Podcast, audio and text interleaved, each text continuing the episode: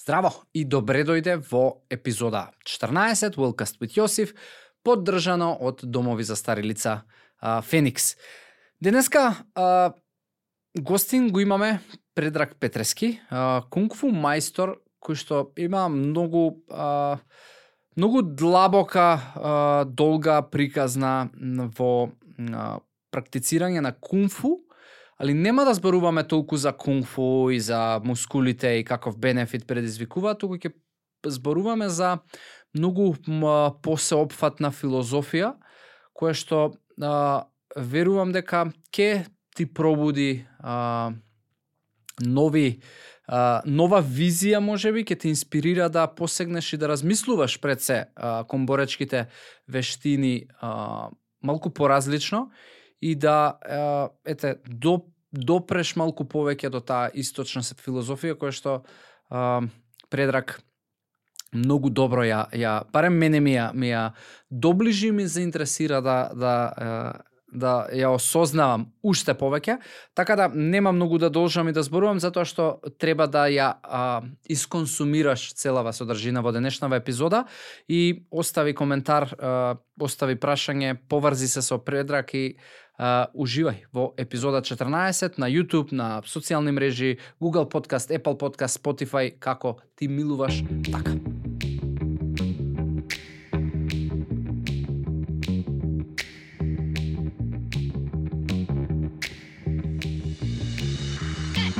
Предрак, добре дојде и, и фала ти што ја прифати поканата, прилично едноставна комуникација и, и прифаќање на покана и а, вакво се надам ке имаме супер разговор и, и малку поразличен од она што може би стандардно се се среќава. Добро те најдов и поздрав до тебе и до сите што гледаат, што те гледаат. И слушаат. И слушаат Има некои што само слушаат. Само слушаат така. Супер. Предраг, традиционално секој гостин, еве, во, во а, подкастов, а, чисто а, си, си, си кажува за себе нешто повеќе и си се представува, затоа што не знаеме кој од заедницава колку знае, што знае, исто кој што ја не знаев. Mm -hmm. а, така да, еве, а, ќе ти дадам а, време да чисто еве ни кажеш кој е Предраг, што прави, со што се занимава, во што верува и, и ш, дали луѓето може да те најдат некаде за да користат нешто од а, твоето учење, услуги, сервиси и се што нудиш. Така. Па, кој е Предраг? Предраг е еден обичен човек овде, во Скопје. Овај... Инаку, а, се занимавам со повеќе работи. Mm -hmm. а, прво ми беше сонот да бидам како тинеџер, да бидам припадник на вооружени сили, значи воено лице да бидам. И тој сон го остварив. А, почнав 90-та година на тогашната воена академија во Белград.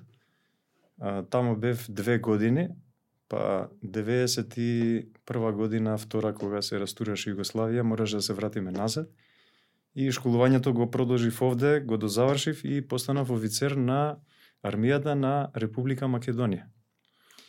И некако уште од најмали нозе ме привлекува боречките вештини. Најверојатно најдов некој спои со воениот позив и боречките вештини, така да продолжив на да трагам, да барам некоја боречка вештина, кој сум се занимавал со джудо, со карате и така натаму на војната академија не учеа самоодбрана, али тоа беа све техники некои од каратето, од джудото извадени и така натаму. Во тоа време само тие вештини беа познати. Mm. Меѓутоа, мислев дека нешто треба ми недостасуваше кај тие е, спортови, да ги кажам вештини и така натаму и барав нешто уникатно, нешто што на вистина ќе ќе ме исполни мене. А, и тогаш 92 година го сретнав а, мојот м, учител, да кажам, Ѓоре Костовски, кој што во а, воената академија во спортската сала држеше во тоа време а, тренинзи за Винг Чун Кунг Фу.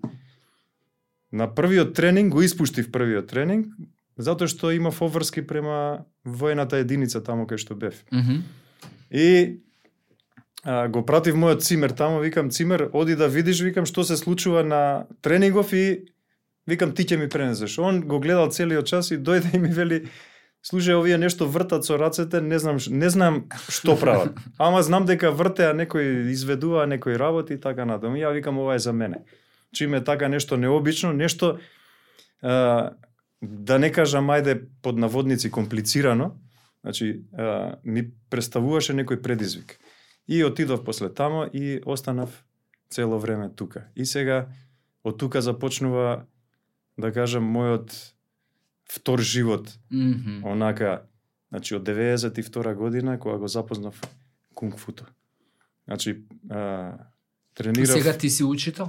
Сега сум јас учител, после 30 години искуство, да кажам, во вештината.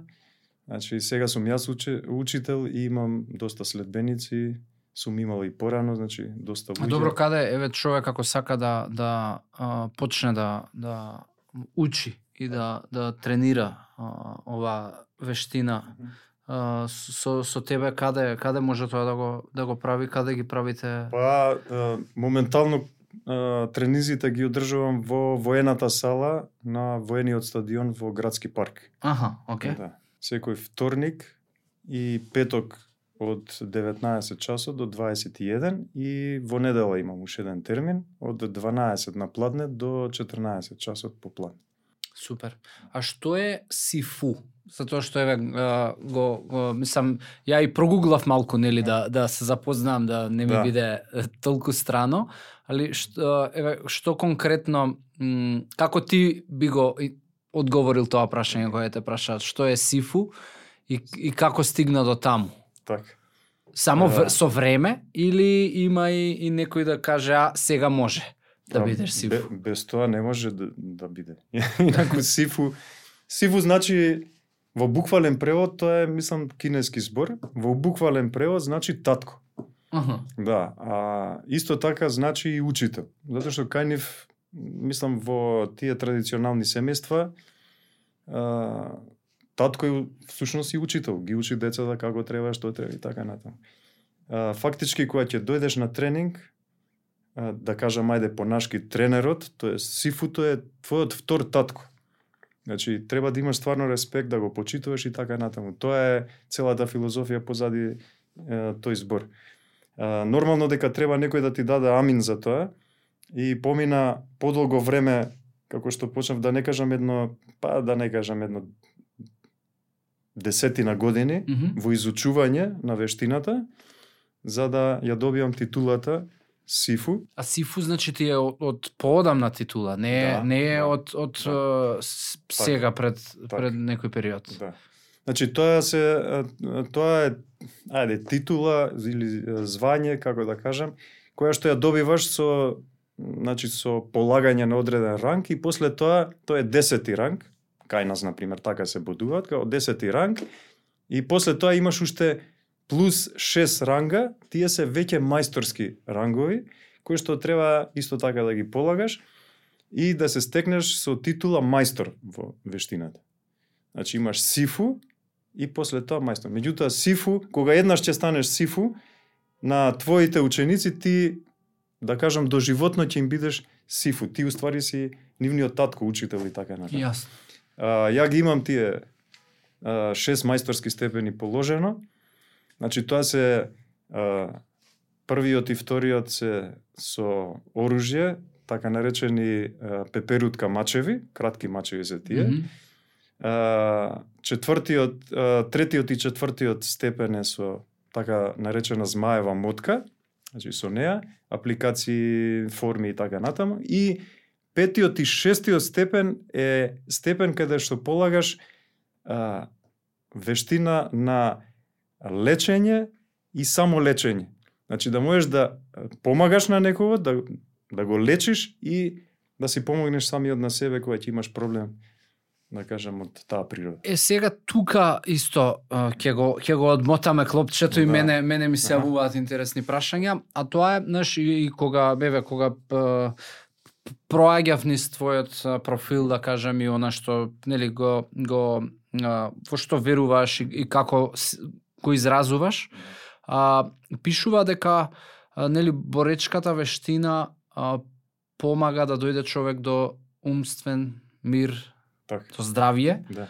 А од друга страна, општо прифатената перцепција некако нели на на општеството за боречки вештини е, е малку поразлична Мгм. и ако гледаме што е најатрактивно по по параметри за за публиката, а, тоа се борби, ММА, М, а, не знам, бокс и така натаму кај што нели прво има многу многу пари Да. и, и публицитет.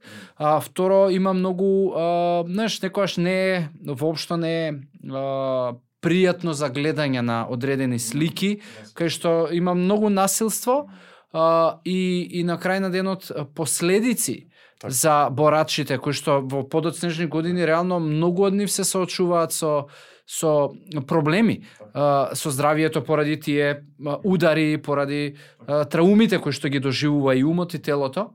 А, и каде еве застранила застранило општеството и таа перцепција на боречката вештина наспроти она што еве ти го промовираш дека е дека е умствен мир, дека е здравје, а од друга страна еве гледаме насилство и нездрави луѓе во подоцнежни години затоа што имаат трауми. Па, овој, прво треба а, да разграничиме овде и треба и луѓето да знаат, значи а, имате а, боречки спорт и има боречка вештина. Боречките спортови имаат излезено од боречката вештина, значи тоа е само еден сегмент од боречката вештина. Мене не ме интересираше боречки спорт. Значи јас, како што на почетокот кажав, јас се занимавав со джудо, каде што имавме такмичења, Тоа е оној греплинг што до сега е толку популарен, BGG и така Да. натаму. Значи имавме тоа го го практикував и кога, бев овде како средношколец и кога отидов на воената академија имавме а, меѓуакадемски олимпијади тогаш ни се организира на ниво на цела Југославија. Значи имавме и тамо а, такмичења.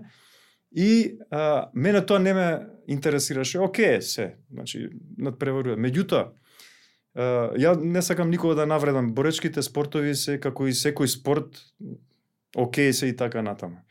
Меѓутоа, боречкиот спорт, според мене, тој сегмент од боречката вештина, го јакне егото. Ме разбирате што ја кажам? Мгм. Значи, егото, што правиш ти всушност? Ти всушност се надпреваруваш за да освоиш некоја титула. Значи се надпреваруваш. Треба да бидеш подобар од противникот. Меѓутоа, овој сегмент во боречките вештини бил направен за да видиш ти каде се твоите слабости. Партнерот ти е всушност тебе, да кажам, реквизит. Ти преку него гледаш кај имаш пропусти во вежбањето и после тоа пак се враќаш на основата. Тоа е суштината на боречката вештина. И сега кога збориме за боречка вештина, треба да кажеме дека боречките вештини треба да бидат комплетни. Значи, тука има многу филозофија. Тука нема само а, физичка активност. Тука има филозофија која што добро на истокот е, е вметната од, јас секогаш зборам, будистичка филозофија, не зборам за религија сега овде. Значи, будистичка филозофија и таоистичка филозофија е внесена во кунфуто. Мене тоа ме фасцинираше во подоцнежниот период. Јас кога влегов прв пат во сала да, да изучувам, мене ми беше за самоодбрана, затоа што ја работев и таа професија, бев е, воено лице. Така. Мене тоа ме, ме интересираше. Јас сакав да бидам силен да можам и практично да изведам некои работи и така натаму. Меѓутоа, како навлегувате во боречката вештина? Ги осознавате, ја осознавате онаа страна што не се гледа. Ова е само страна што се гледа. И тоа може би многу мал дел, фракција од она што е така, Така што е. е Тоа е како санта лед. Имате 20% на површината ја гледа, го Да. гледате ледот, 80% се наоѓа долу. Е тие се тие 80% таа филозофија. Тоа ме фасцинираше мене и кога ќе навлезате тамо и тоа од тука видов дека не за џабе го ги вовеле тие боречки вештини во тие будистички храмови, да кажам религиозни сегашни, и се уште тамо се работи. Зошто? Затоа што преку изучување на борачката вештина се смирува духот. Кај нас на западот е ова обратно сватена. Западот оди поради е, обштеството како што е дадено такво како што е креирано, е, треба да се создаде е, да се создадат пари.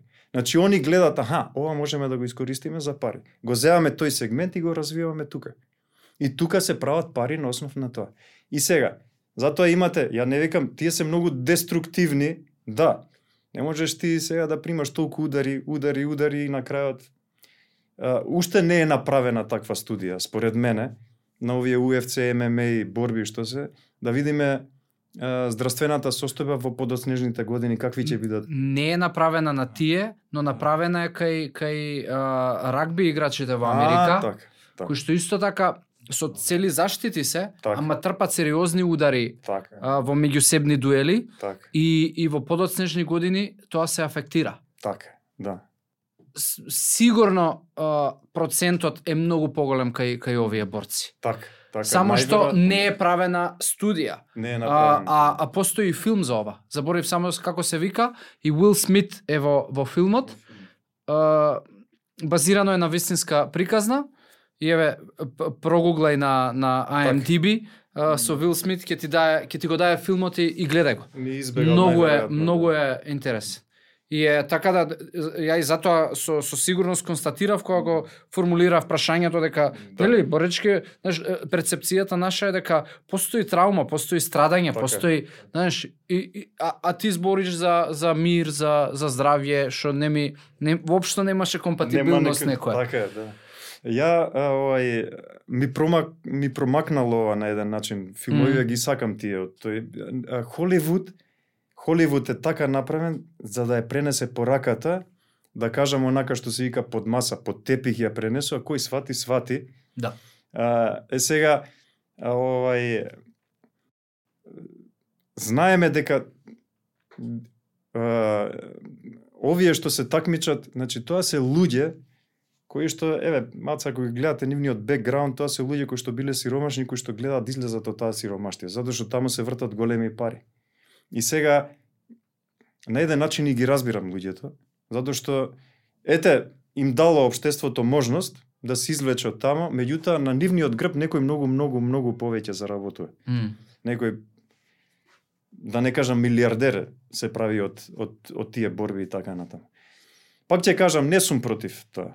Напротив. Меѓутоа, кај нас овде, во ова, ние се уште, ајде полека се од, э, од э, откинуваме од таа конзервативност на размислување, меѓутоа се уште постои а, мислење дека ако вежбаш боречка вештина, збориме за вештина. Ако вежбаш боречка вештина, ќе го пробуди тоа агресивното кај тебе. Што не е така.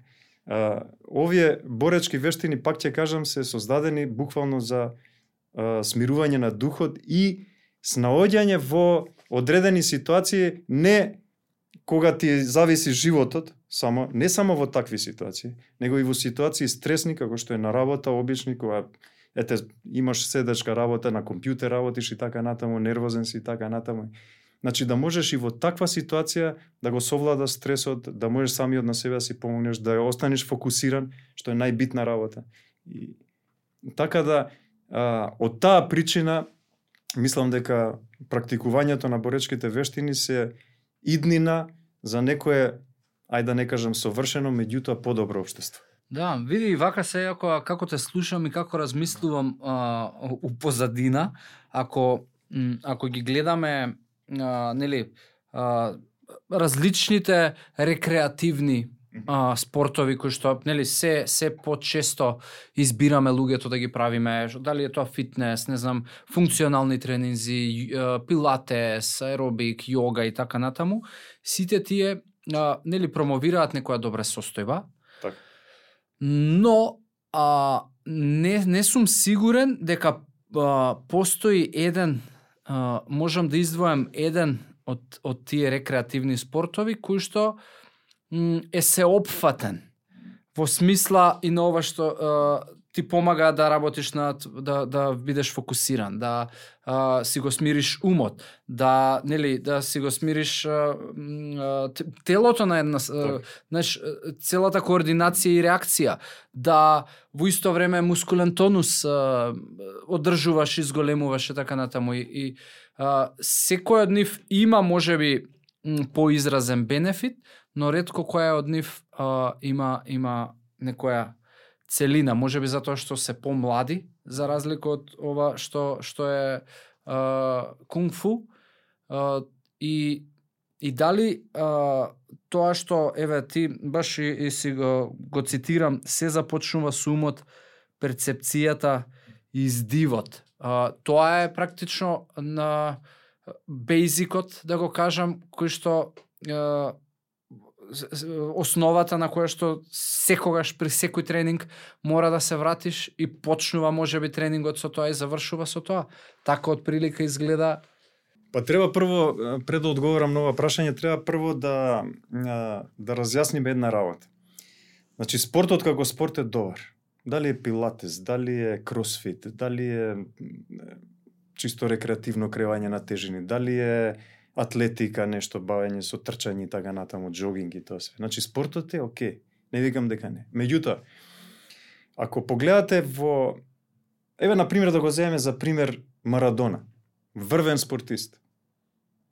Значи, што значи ова? Значи он дава све од себе до одредена граница, значи негде старост на 36-40 години. Што правиме после тоа? Ти не можеш да бидеш таков после 40-та. Можеш да се бавиш со спорт, не викам дека не. Меѓутоа, пак ќе се послужам со една студија која што јас ја имам прочитано. Вели вака, вика, а, после а, активното бавење со спорт, спортистите кои ќе се пензионираат, да кажам, значи се соочуваат со безброј здравствени и психички проблеми. Значи не само телесни, него и психички.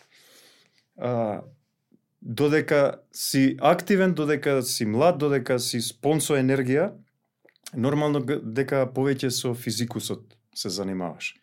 Како паѓа телото, значи нормално се што има почеток има и крај. Тогаш кога си се родил мора и да умре што се да. вели. Значи, а, како паѓа телото, веќе треба умот да биде на повисоко рамниште.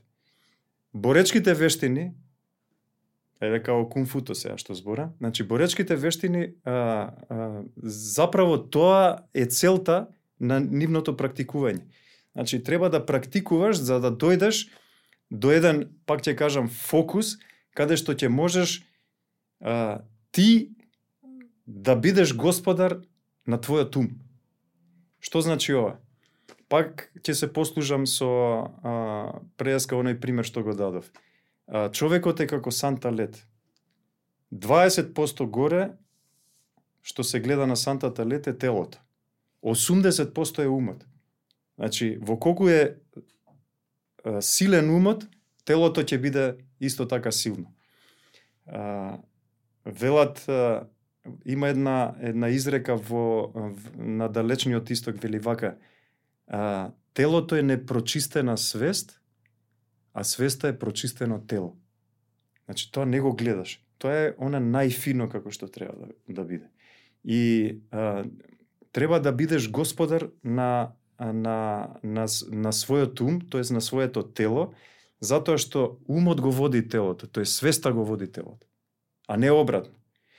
А, денес во на западот многу се претерува. Или се оди во една, или се оди во друга крајност. Мене тоа не ми се допаѓа. А да, затоа затоа реков си издвојува ова затоа што ти ако земеш еве, не знам, а, медитација.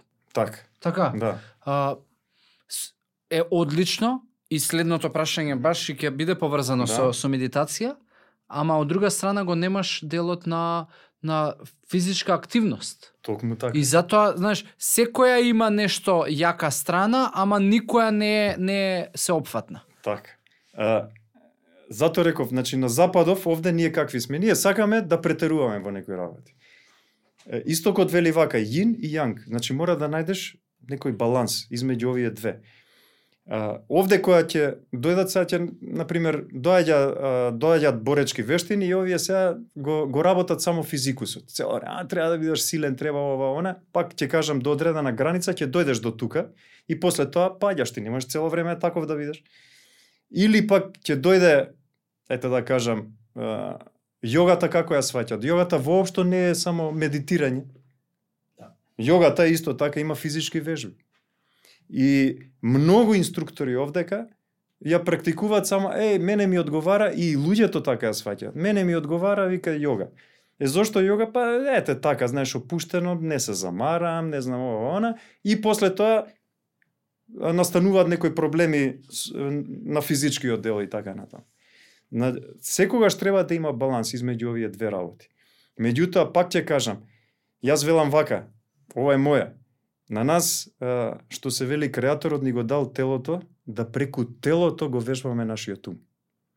Во кунфуто имаш вежби на издржливост, има вежби за кардио вежби, има вежби за техника има вежби за медитирање, има чикунг вежби, енергетски вежби и така натаму кои што се насочени кон тренирање на умот.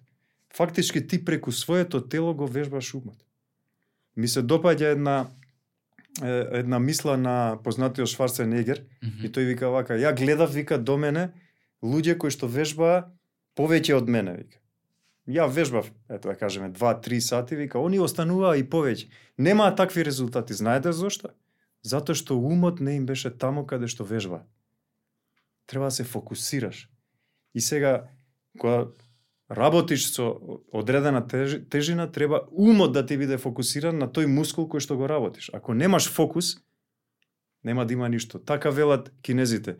Тамо кај што оди умот, таму оди енергијата. Чито оди таму. Да.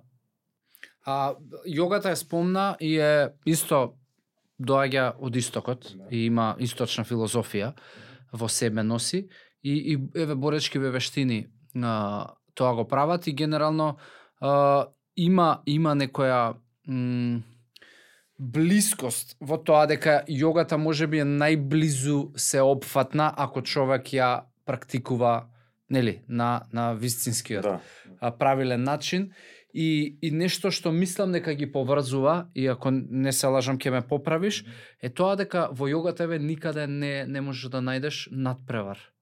Mm -hmm. По јога или лиги, или скалила, или знаеш, или килажа, толку направи, или серии и така натаму. Дали е тоа истото и, и кај и кај вас, кај боречки вештини и кај кунфуто? Истото и во боречките вештини, токму така. Значи нема надпревар, единствениот надпревар е надпревар со самиот себе. Значи ти се ти се надпреваруваш. Јас ако сум денеска вака, гледам да бидам утре уште подобар. Значи цело време и оние што реков така наречени спаринзи и кај нас организираме спаринзи, а, ги правиме всушност за да ги најдеме нашите да кажам дупки во во она што го практикуваме. Значи за да идеме понапред мора да користиме многу многу повеќе алатки. А, јогата исто така е а, индивидуална.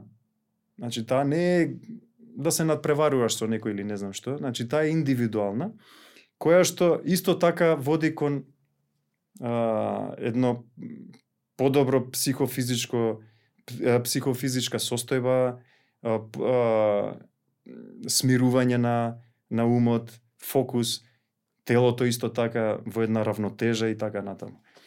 А, нема некоја голема разлика, меѓутоа боречкиот систем за разлика сега, ајде ако ја споредуваме со јогата, нуди, нуди ајде да кажам и оние други работи, а, справување во одредена ситуација со, да кажам, кога и животот ти е во опасност и така натаму, значи на улица, како да се однесуваш и така натаму. Меѓутоа, мајсторството е кога ќе дојдеш на одреден степен да не доаѓаш до, во таква ситуација. Е тоа е веќе мајсторство. Има една Ама и да не си отидеш да а, растресен и нервозен а, а, а, со повредено его така, затоа да. што да, еве не направи така. ефект се сама да, ама да. гнев гневен си одам дома. Токму така вика а, мојот а, мајстор велеше вака вика а, ако вежбаш пет години а, кунг фу вика а, ќе можеш да совладаш двајца противници. Ако вежбаш 10, ќе можеш да совладаш четворица. Ако вежбаш повеќе од 10 години, нема повеќе никога да совладуваш. Вика, нема ни да имаш потреба да се да се бориш. Така да а, ќе дојдеш во една ситуација каде што сето ова ќе ти биде толку беззначајно, затоа што многу лесно е да ги повредуваш луѓето. Многу е лесно, луѓето не се свесни за тоа. Значи можеш да го повредиш во, така кажам, во една секунда, меѓутоа е многу тешко да му помогнеш на некој. Е тука ако бидеш онај вистинскиот, е тогаш си мајстор. Да. Добро кажано. Да. Предраг, дали ќе сгрешам ако а, кажам дека преку а, практицирањето еве на боречкава вештина и а, и медитираш? Да. Јас Што медитирам... да ќе сгрешам? Се, не, нема да сгрешиш затоа што а, ќе ти кажам дека и сега медитирам. Мгм. Сега додека зборам со тебе. Ептен ми е пријатно нака, значи во тотална равнотежа сум. А, меѓутоа, за да дојдеш до овде, има неколку техники кои што на секој човек не мора да практикува боречка вештина. Нема, нема потреба. А, а, секој човек треба да го знае тоа. А, тоа го имам објаснето во моето дело, Спознание на изворот. Значи, таму објаснив, а, ја објаснив цела филозофија на техники и практикување за да дојдеш до тоа, за да бидеш смирен и во, да не кажам, во секоја ситуација да се препознаеш сами од себе си, да, да знаеш кога си возбуден и да знаеш како во моментот да се смириш. Постојат техники кои што а, мора да ги практикуваш, да имаш една а, еден континуитет во практикувањето. Луѓето кај нас сакаат брзи резултати, посебно младиве луѓе. Ќе дојде на тренинг, да, сакам да видам и сега кој ќе дојде тука, кој ќе види дека треба, еве сега зборам ајде за техникиве за самоодбрана, кој ќе види дека треба прво да научи да стои еден час, два часа, три часа и толку. е. Он сака да биде мајстор за три часа, тоа го нема. Ја им викам вака, викам, а кој ќе измисла тапче, викам, да се напиеш и да знаеш се како во Матрикс таму да ти данлодираат програми, не знам, во умот, е тогаш викам нема да има потреба и јас да вежбам. Значи сите ќе бидеме оке. Меѓутоа тоа нема никогаш да биде. Значи е, многу е беззначено да ја чекаме наукава да направи нешто за нас кое што направи сега. Гледаш дека за да не се трудиме, Да, а да не се вредност е во трудот. Тука Така е е, растот, тука така е, е, да. Ја викам на крајот на криштата, креаторот ни го дал ова тело за да работиме со него, а не за да лежиме. И сега ќе имаме брзи резултати. Не можеш да имаш брзи резултати. Вистинските резултати доаѓаат со континуирана работа. Не ќе да кажам напорна работа, меѓутоа континуирана. Секојаш треба да има континуитет. Така и во фокусирањето на умот. Значи, постојат медитации, чикунг вежби, енергетски вежби, каде што треба да направиш спој на свеста со твоето тело. Затоа што и ние сме дуални суштества. Се во природава е дуалност. Значи, и ние сме дуални. Ние се состоиме од свест и од тело. А, најголеми и најдобри резултати можеме да дадеме кога свеста и телото се на едно место. Затоа се направени овие техники на медитирање, каде што свеста ја, ја, ја скротуваш, затоа што свеста е, рековме, прочистено тело и таа може да патува секаде илјадници, илјадници километри. Меѓутоа, телото е сега и овде. И сега, за да направиме спој помеѓу овие две работи, мораме, мораме да ја вратиме свеста во телото. Е сега, ајде ќе објаснам една работа од книгата, една филозофија, да ја кажам. Значи, а, телото е ограничено, така? А, центарот, тоест тежиштето на трупот се наоѓа во така наречениот долниот долни тантиен, тоест во долниот стомак долу. Значи под папукот два прста долу во карличниот дел. Значи тука се наоѓа тежиштето на физикусот на телото. За да направиме спој на свеста со телото, зборам за медитација.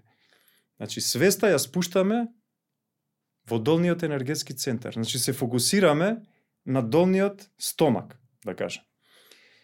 И сега викат вака, а, свеста е разигран мајмун, кој што треба да го скротиш. Така, ти сега, ајде, е да да направиме експеримент 5 до 10 секунди да ти кажам да не мислиш на ништо под наводници нема шанси. Не сваѓаш? Ке прелета нешто. Да, нешто ќе прелета, ај, знаеш ова, ај, ама праќа се назад. А, може да летаат мислите, меѓутоа да не се врзуваш за нив. Да продолжиш да работиш, да се фокусираш на долниот енергетски центар. Долниот енергетски центар, значи долниот стомак, е кафес за мајмунот. Зборам за свеста. Е сега, како ќе го внесеш разиграниот мајмун во кафезот натре? Треба да му фрлиш банана. Што да? Јаде банана. И сега, банана за мајмунот, тоа е за свеста, е дишењето. Значи, се фокусирам на дишењето, земам воздух и го спуштам скроз до доле. Фактички дишам наводно со долниот стомак. Го ширам долниот стомак и умот го прати, го следи дишењето скроз до долу и се врзува за долниот енергетски центар. Не саѓаш? Издишуваш, се фокусираш на. Пак. Вдишувам, одам долу. Па пак. Издишуваш, а вниманието го држиш во долниот.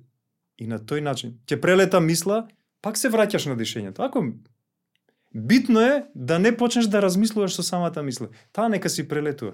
И после одредено време ќе видиш како полека умот се смирува, вибрациите се смируваат и ти си во тотален баланс. Тогаш свеста и телото се наоѓаат на едно место. Ова треба да се практикува за да влезе во подсвеста. Кога ќе влезе во подсвеста, тогаш повеќе нема да има потреба да медитираш. Ме сваѓаш?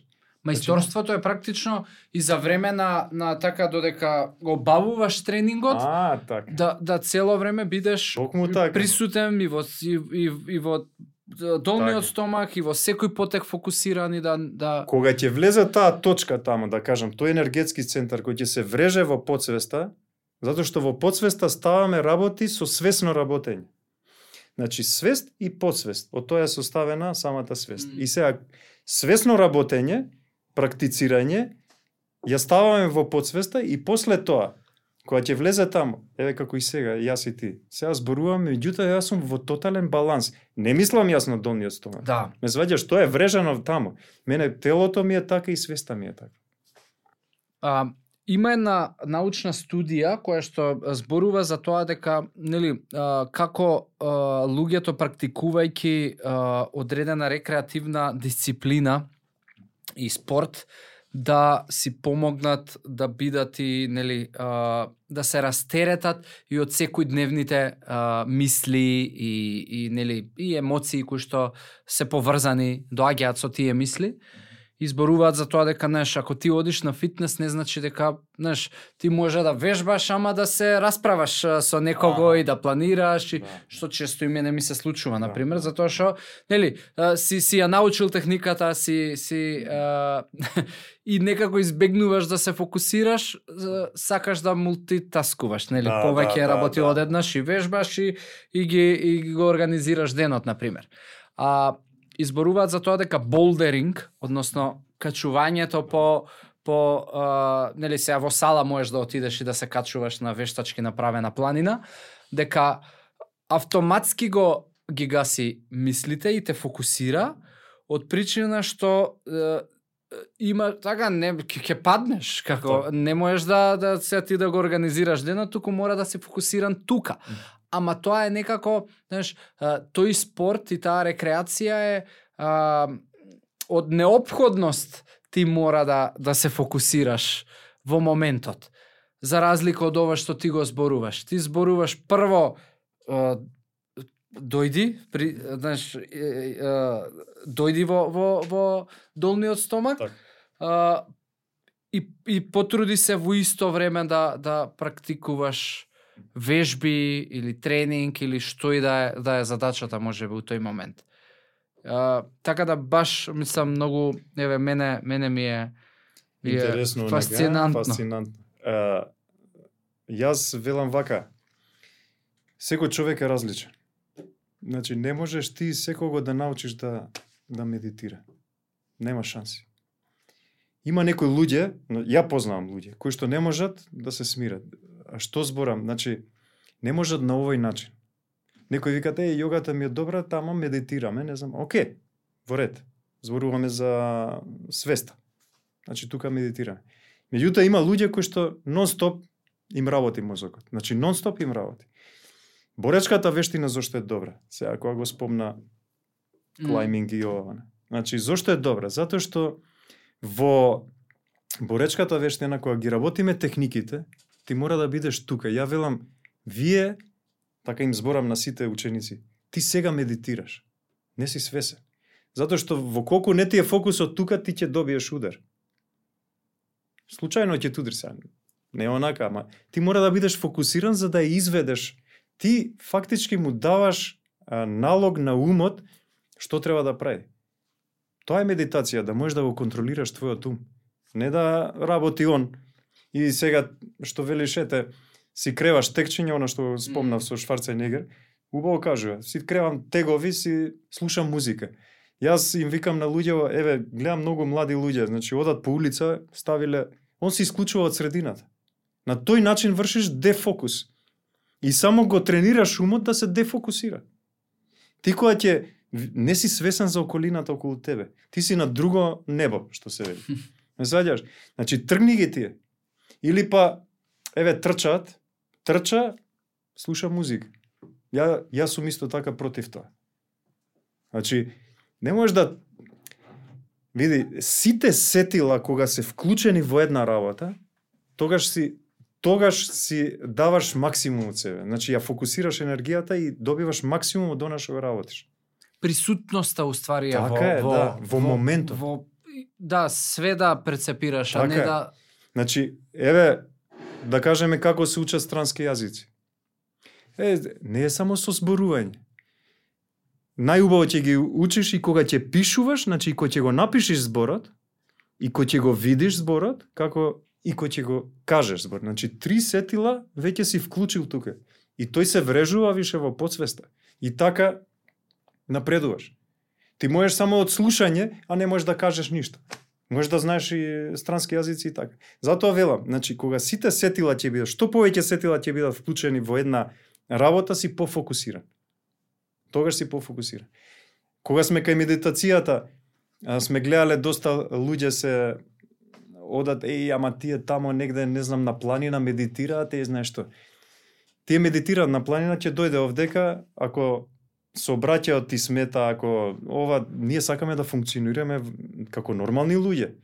Затоа не е потребно да одиме некаде, не знам, 10 години да медитираме тамо, ако ќе дојдеме овде, ќе гледаме, немаме никаков резултат од тоа. Значи, а, да кажам, модерните а, техники се техники кои што треба да дадат резултати во а, ова општество, во оваа средина каде што живееме, оваа, да кажам, джунгла. Да, а не да да да се тргам од реалноста Сега од и реалноста, од- така. за да за да кажам сакам дека... да живеам тука. Сакам да живеам во ваква средина, ама сакам да сум под наводници буда во оваа средина. да имаш контролата. Така е. Супер. Предраг, а, има, а, ц- сите овие еве 30 години колку што практицираш а, а, еве б- боречките вештини и и верба во оваа филозофија имаш а, стекнато и некоја филозофија и, и верба нели во одредени м, навики во исхраната. И мене ме интересира повеќе и за тоа сега да да позборуваме у, у последниве 15-20 минути. И а, конкретно зборуваш а, еве ајде нема да да да почнам со суплементите, ќе ќе го надоврземе тоа, но ме интересира што е твојата филозофија, како изгледа твојот ден во однос на исхраната. А, бидејќи денеска еве сме преплавени од информации, значи до, до момент да стварно создаваат конфузија да човек не знае што што да посегне и што е најдобро. А, како изгледа твојата филозофија и, и во пракса денот во однос на исхрана? Во однос на исхраната, па а, сите овие работи кои што а, во секојдневниот живот што ги обавувам еве и на на работа, разговор со луѓе, комуникација, работа, тренинг и така натаму, сите овие работи а, ги имам стекнато од боречките вештини. Значи, низ изучувањето на боречките Затоа реков, ова е боречка филозофија која што а, го прави човекот да биде комплетен. А, јас сум човек кој што да кажам под наводници не седам на едно место, секогаш истражувам. Значи сакам да да навлезам во повеќе, сакам се да да истражам. Прво сакам да применам на себе и да видам дали функционира. Ако не функционира, да го отфрлам. Така и во делот на, на исхраната, а, мајстор во боречки вештини е и доктор, тој ги леча луѓето таму, на далечниот исток. Кога имале проблем, луѓето оделе кај него. Значи, е и доктор, е и а, човек кој што може да даде совет, и човек кој што има свој животен стил. Значи, а, така и јас имам свој животен стил. Јас од а, таа боречка филозофија, да кажам, ајде од таоистички глед, гледна точка, од таоистичка гледна точка, каде што е застапена и храната. Храната е една, едно многу битен сегмент каде што нашиве луѓе денеска го гледаат како само како задоволство. Меѓутоа тоа е сегмент кој што го поддржува нашиот живот. Така да според таоистичката филозофија, ја од тамо се раководам, се што е природно е добро. Значи, се што го дала природата има најголема мудрост, најголема интелигенција.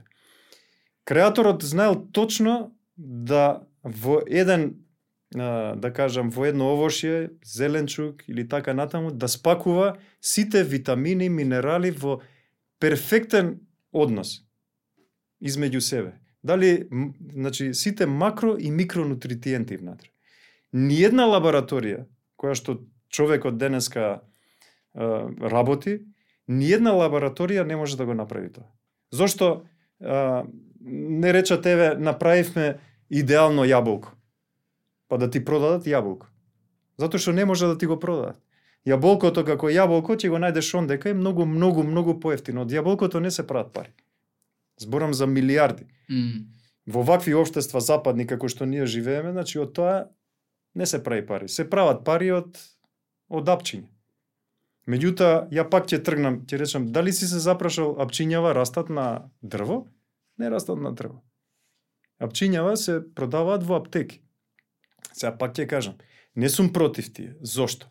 Затоа што има а, а, моменти, состојби каде што окей, треба да се дадат такви поддршка. Да. Значи да се извлечеш од одредена ситуација каде што си се довел, меѓутоа ти не можеш да се ставиш на цел цел живот до крајот на животот да бидеш на тоа. Па основа треба да ти биде храната. Јас пак ќе апелирам и до младиве луѓе, значи треба да јадат природна храна. Е сега, дали ќе јадете само храна од растително потекло или ќе јадете храна само од животинско потекло или ќе комбинирате, ќе јадете и ова, тоа оставам на секој сам да си одлучи за себе. Затоа што За себе ти што си одлучил? Јас за мене, да, јас за мене одлучив да јадам само растителна храна. Значи, растителната храна, меѓутоа не сум бил цело време нова, се додека не ја запозна, не го запознав кунфуто и не ја изучив оваа филозофија. Имате многу кунфуисти кои што си јадат и нормално и животинска храна.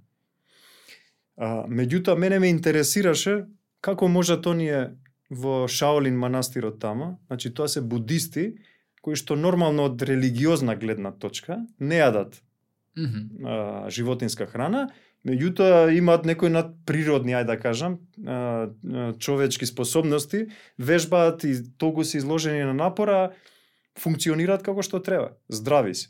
Јас затоа прво почнав на себе тоа да го применувам. И осетив големи разлики.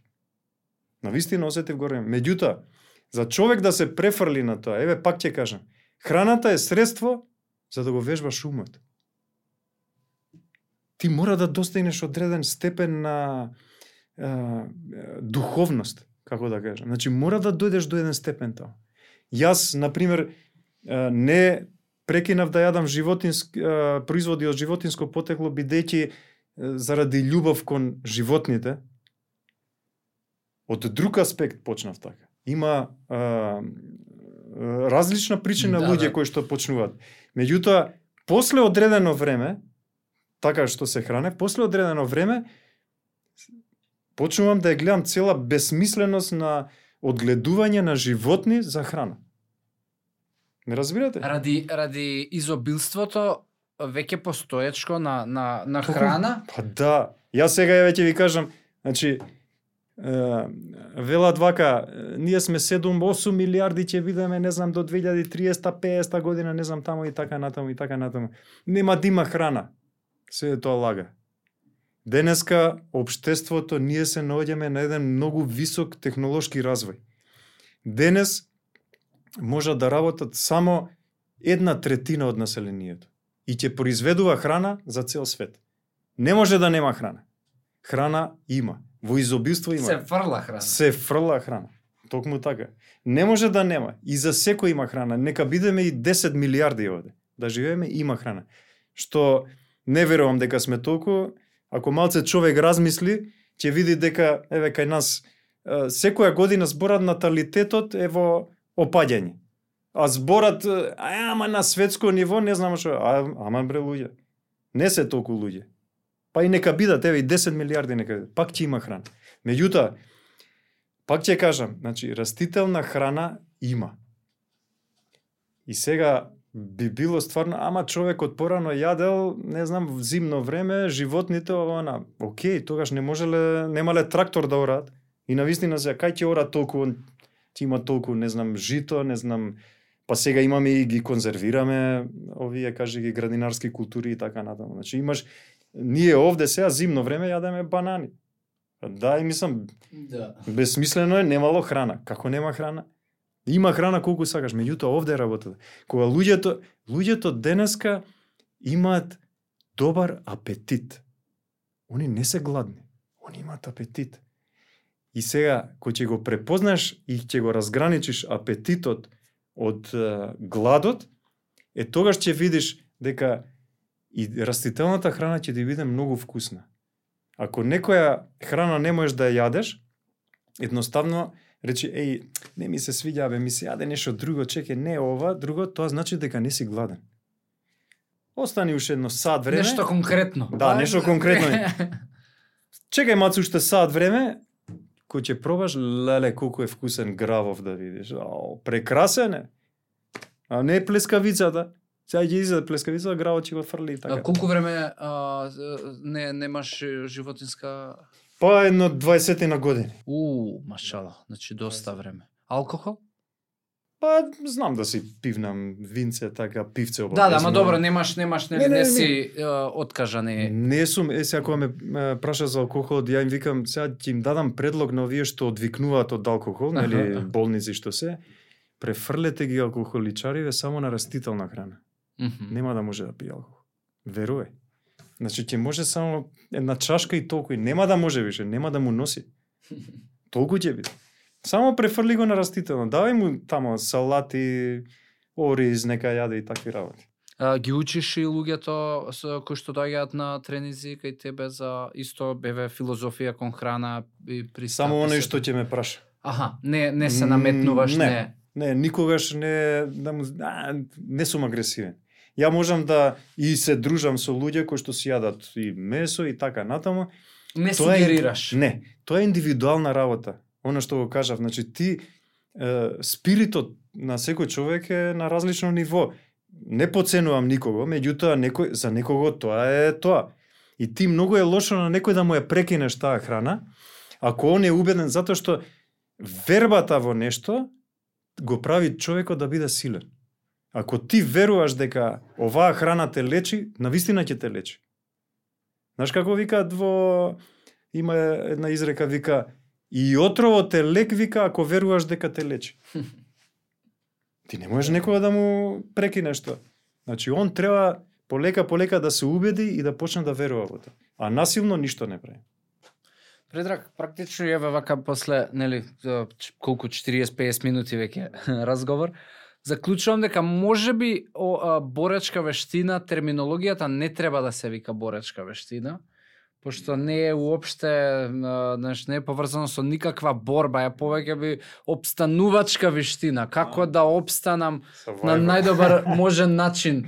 Uh, не да обстанам да преживеам нели на на работ да, на, да, на да. на пропаст да бидам, туку uh, нема, знаеш, не гледам тука да те учи да да кога ќе бидеш во закана да да нели преживееш, ама ама ете, тоа тоа што на почетокот што го зборувавме многу повеќе те учи uh, и на и на контрола и на uh, и на духовност так. и uh, еве и, и па и во секојдневие те учи да не бидеш во друштво така да не се наметнам, да не сугерирам, да не судам, да не опоменувам, што нели иритира и создава да. тензија и една многу да ете се опфатна филозофија.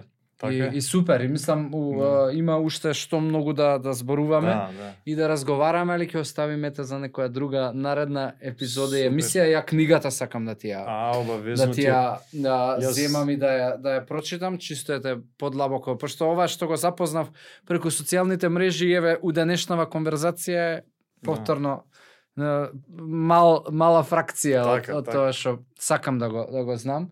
А, Фала ти што ја прифати поканата.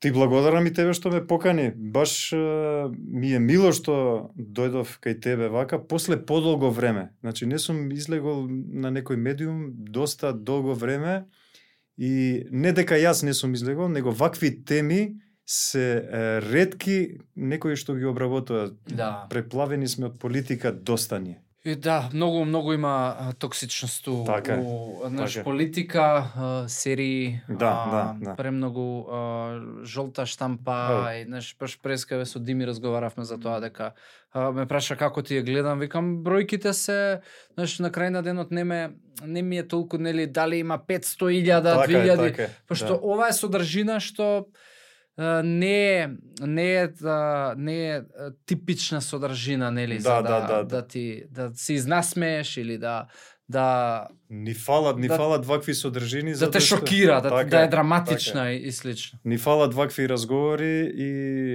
а, на човеков да му кажат каде му е местото не е на некои други места, значи овде овде дискутираме за животот како да си го направиш посреќен да кажам. Да. No. Супер, Предраг, фала ти уште еднаш и, и пак ќе се дружиме okay. у следна некој епизод. Океј. Okay. Фала.